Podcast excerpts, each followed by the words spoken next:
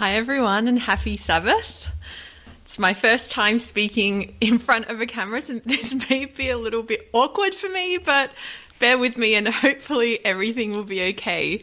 Um, I just want to thank Roy and Jinha for inviting me. This, they've got a really awesome setup here and um, yeah, it's made it really easy for me as a guest speaker to just come and um, they've got everything set up. So yeah, it's wonderful and hope you guys are all staying safe and staying warm um, and hopefully we can meet again in person, hopefully in the not too distant future.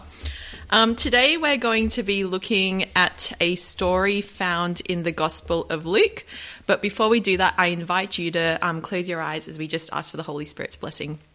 Uh, Heavenly Father, uh, I just thank you for the Sabbath. Um, as we open your word, may you open our hearts to be receptive to what you would have us learn and apply in our lives today. In Jesus' name I pray. Amen. If you've ever been to the state of Utah in the United States, you will know that it's famous for its canyons. It's home of Zion National Park, Canyonland, Canyonlands National Park. This place is basically known for its vast rock formations which glow a deep red. It's a beautiful place, but at night, if you're alone, it can be a cold and frightening place particularly if you find yourself trapped inside one of the deep ravines that split the sandstone monoliths in two. It would be dark and difficult for anyone to hear you during the day. But in the dark, a cry for help would only be met with silence.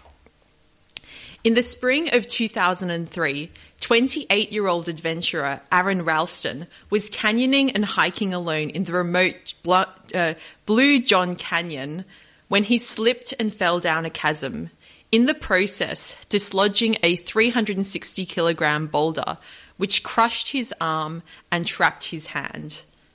He's actually, he's an adventurer and a mountaineer and he likes doing things on the fly and he actually didn't tell anyone where he was going, so no one knew he was there. He knew that if he wanted to get out alive, it was going to be up to him to rescue himself. The boulder was crushing his arm so tightly that everything up to his fingertips was numb. And on day three, after three days of being trapped and trying to wedge his arm out, after getting more and more hungry because by this time he had ran out of food, he had run out of water, he knew that the only way to get out alive was to amputate his arm. He had a multi tool with him, which a lot of these adventurous people do. And for the next two days, he tried various measures of trying to amputate his arm off so he could get cut, so he could come out, but nothing was working. And then after five and a half days in the canyon, he was out of water, he was delirious, exhausted, cold, hallucinating, Aron had an epiphany. He realized that he could amputate his arm if he could snap his forearm in two. And so he decided to do that. He used the weight of the boulder and was flicking his arm back to and fro, and he was eventually able to snap his arm. And then from that, he used his multi-tool, sawed through his arm, and he did it successfully before descending down a 20 meter wall with one hand. He was eventually discovered, he walked out of the canyon and was eventually discovered by a European family on a camping trip. And they reported him to authorities. And six hours after his self amputation, the authorities found him, took him to hospital. He was found just in time. Aron was on the brink of death from blood loss. This story has, Aron's story has since been made into a movie, 127 hours, and I think since the movie he's actually written a biography as well it's a really kind of gruesome, but also uh, awe-inspiring story just about determination. You see, Aron was determined not to die. He did everything he could to stay alive, even if that meant he had to amputate a part of his body. Determined people do crazy things. I mean, if you're really determined, you will do whatever it takes to make sure you'll, you'll do that thing that you've set out to do. Today we're going to look at a story which is found in three of the four gospels. And this story is about a desperate man who had some determined friends. You open your Bibles to Mark 2, verses 1 and 2. I've also got it on the screen. Mark 2, verses 1 and 2. And again, he, being Jesus, entered Capernaum after some days, and it was heard that he was in the house. Immediately many gathered, gathered together, so that there was no longer room to receive them, not even at, near the door. And he preached the word to them. You see, when Jesus showed up, nobody could get in the door. Archaeologists have dug up houses in Capernaum and found that the largest homes could get about 50 people in them. And they weren't like the houses we have today where there's quite a few rooms and everything's done in different rooms, but all of the houses or most of the houses had just one or two rooms where everything took place. Reading on, verse 3 and 4. Then they came to him, bringing a paralytic who was carried by four men. And when they could not come near him because of the crowd, they uncovered the roof where he was. So when they had broken through, they let down the bed on which the paralytic was lying. Have you ever tried to carry someone who's been paralyzed? So since this whole lockdown has started, um, it's been 51 days. I am counting because it's been 51 days since I haven't gone to the gym. And, um, because I haven't gone to the gym, I've I, I, bought some gym equipment and I borrowed I've I've loaned some gym equipment out from one of my gyms, and so I have like a little gym set up, and I'm able to do something at home. Um, and I've been doing some online workouts, and I found this kettlebell workout. It went for about 45 minutes, and so I was kind of following on the screen. But you haven't got anyone to tell you if you're doing it right or wrong. And I did something quite wrong, and I did my back. Um, and it was actually really painful. And for the next two days, I actually couldn't sleep because this pain was really bad. And it wasn't bad for most of the time. I was still able to run, but when I would lay down and if I would move a certain way, just this sharp radiating pain would go down my leg, up my one side of my body, and I literally couldn't move. And like the pain would last about three minutes before it eventually subsided and I was able to kind of be mobile again, but I had to be very careful with how I was moving. And I was just reflecting on this, thinking, imagine that was just momentarily momentary paralysis, but imagine being paralyzed for your whole life, and then being someone that's having to move someone who is paralyzed because every small movement it, it could potentially hurt them. It's very difficult to move someone with limited mobility. We are not told too much about this paralyzed man. But we are told that he was completely paralyzed. He was unable to move. We're not even told the reason why he was paralyzed. But he must have been poor because the word used to describe his mattress implies a poor man's pallet. What we do know about this paralyzed man is that he had some good friends, but these friends are also nameless. These friends could have given up trying to get their paralyzed friend to Jesus. But after they were unsuccessful at getting him through the door because they were so many people, they didn't give up. Instead of becoming discouraged, they became even more determined to get their friend to Jesus. Imagine being one of those people in that room that day. You're pretty happy you got there early. And as you stand there, it gets more and more crowded in the room. There's no social distancing going on. More and more people are coming through the door. You start rubbing shoulders with them. And you start wondering whether you've made the right decision to even come because it's getting so uncomfortable. There's a lot of sweaty bodies and just shoulder to shoulder rubbing with strangers. It's not the most comfortable place to be. However, you're in the same room as Jesus, and he starts talking all thoughts of leaving vanish. His words warm your heart with the wonderful news about the coming of his kingdom. Your heart rejoices as you hear what he has to say. He talks as if he personally experienced this and as if he personally knows the God he's talking about. You're hanging on to his every word when little bits of dust and tree bark drift in front of his face. This then becomes a shower. And this becomes a shower and, and this shower becomes a storm of dirt and sticks. And they're falling around the people in the, in the room. They're, they're falling in front of Jesus. Yet he isn't phased just yet.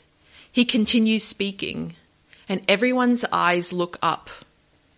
You hear the sounds of digging and scraping, and then all of a sudden you see several pairs of hands busily digging their way through the clay, mud, and branches. And through the crack, through the hole, you see four faces. This odd rectangular object then comes down in front of Jesus and in front of the crowd, who press together even more to make room for it. It must have been difficult for them to find even room. They squeeze closer and closer together, and you can see that it looks like a stretcher. It reaches to the ground, where from your vantage point you're able to see the emaciated form of a man who doesn't move. But for those who were close enough to see, they could see that this man's eyes were fastened on Jesus. What will happen next? It certainly is a strange sight to behold. We read in verse 5 When Jesus saw their faith, he said to the paralytic, Son, your sins are forgiven you. The first words of Jesus to this man are indeed quite strange. You might expect him to heal, but that's not what he does. He looks intensely into the man's eyes and says, Son, your sins are forgiven. People gasp around you. Your mind's racing. What's happening? Now, I want you to imagine that you're one of his four friends. You've just dragged your helpless friend. You've even made a hole in the roof. And after all this, after you've done, gone to all this effort, you hear Jesus say, Son, your sins are forgiven. What would you have been thinking if you were one of his friends? I would have been like, that's nice, but my friend's pretty heavy and my hands are blistered and bleeding because I've just dug through the roof. You see, my paralytic friend, he wants to be healed. He wants to be healed from his paralysis. You'll notice in this verse the word saw. And Jesus saw something in them. He saw their faith. You see, the Greek word used for saw in this passage is eido, which means to understand. It's not so much that Jesus saw with his eyes what was happening. He didn't see some sort of tangible faith, but something was triggered inside of him that he understood their faith. These four men had such faith in Jesus, they knew that when they brought their paralyzed friend to him, he would be healed. The perceptive Jesus knew this man's greatest fears.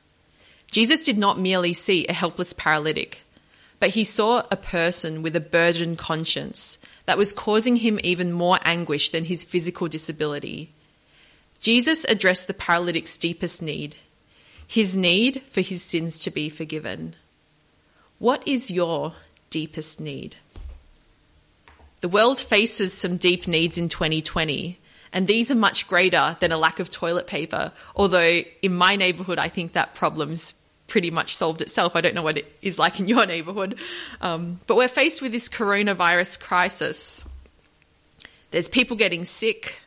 There's the potential of a collapsed healthcare system, unemployment soaring, depression and anxiety on the rise, economies on the brink of collapse, refugees in some of the world's poorest nations dying due to inadequate access to food and fresh water because of these restrictions.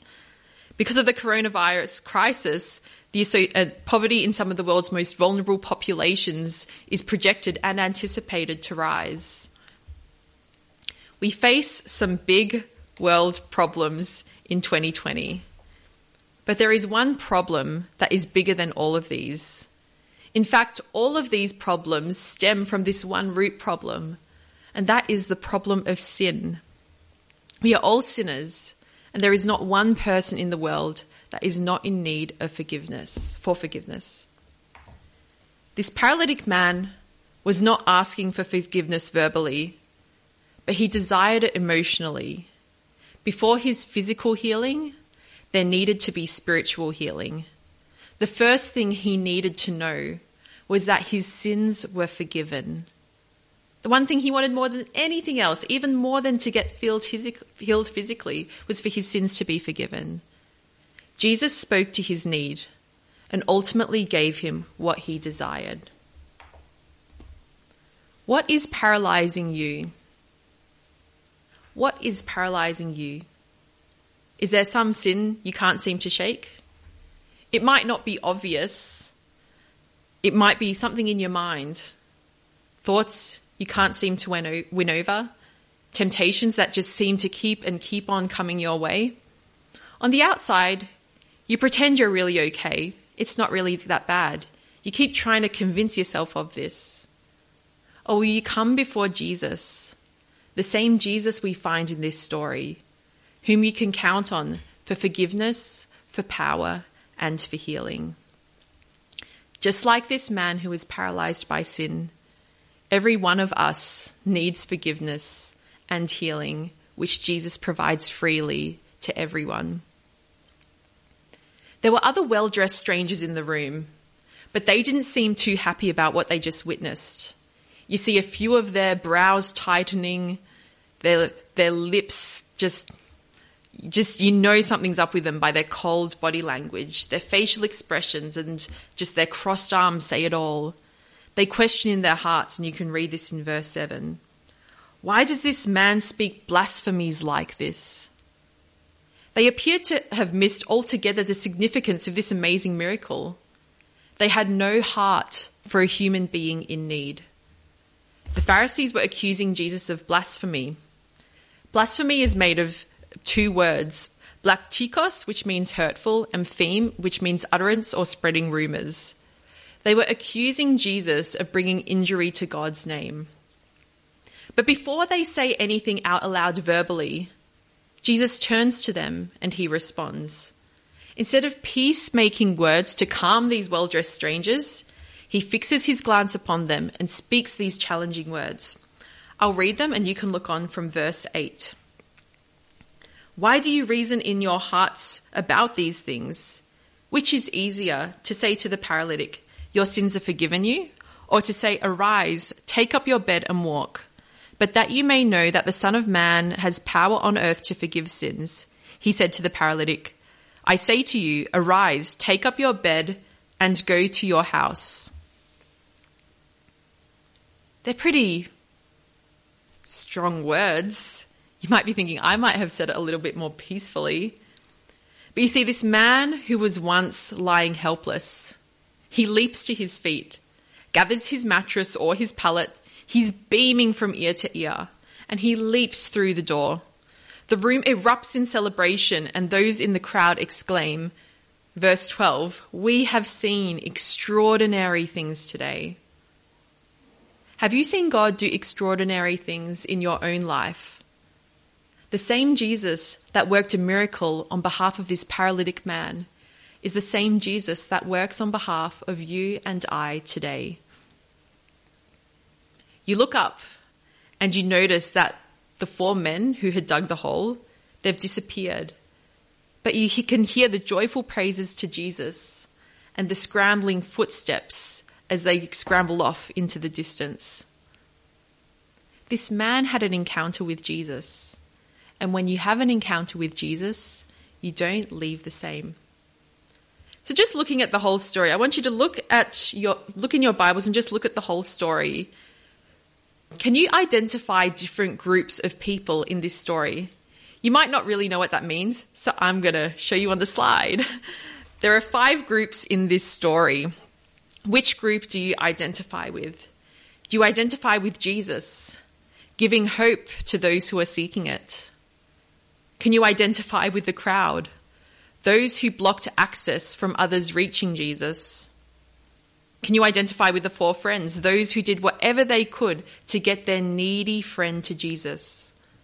The paralytic man, someone who needed help because he couldn't help himself and he was dependent on others in order to receive healing.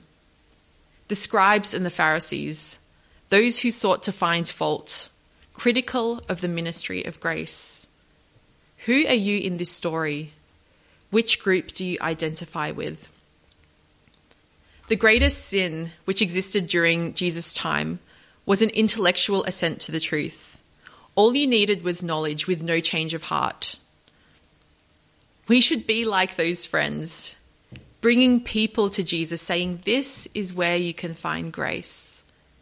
And today, after reflecting on those groups and trying to figure out which, which group do I fit into, if you find yourself part of a group you shouldn't belong to, ask Jesus to change your heart because he can do that. Just like those friends who were so determined that they went through the roof, how determined are you to see other people come to Jesus?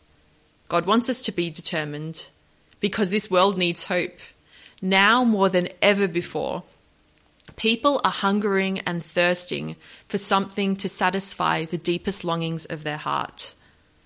Last year, I was catching up with one of my friends and I had been challenged by a sermon I was listening to earlier in the day, and it was talking about reaching out to people in your spheres of influence.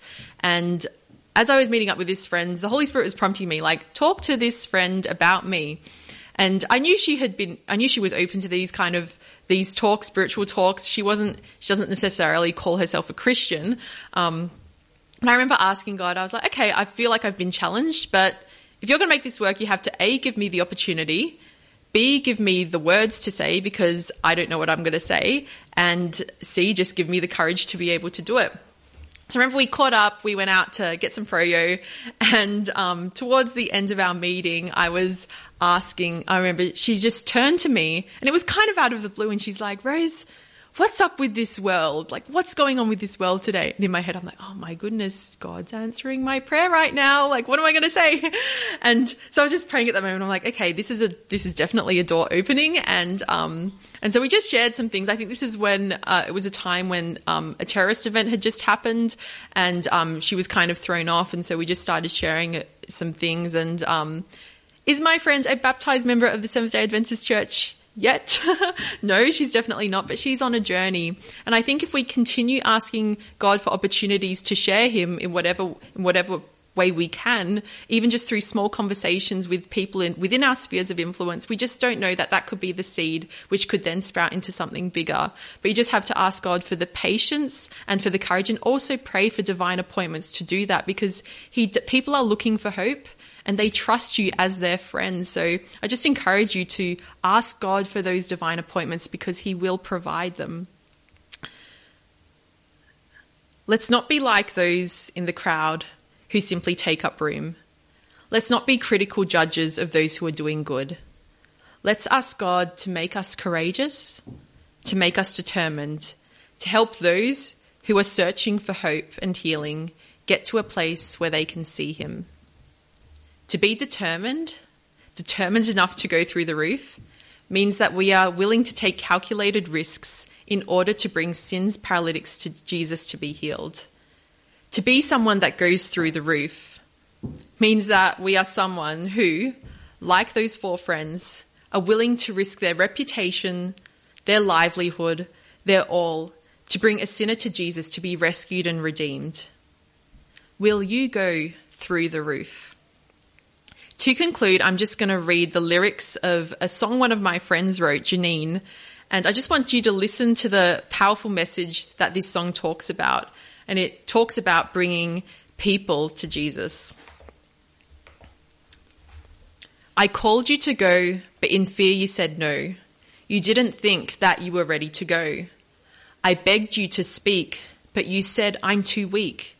You forget that in me you are strong.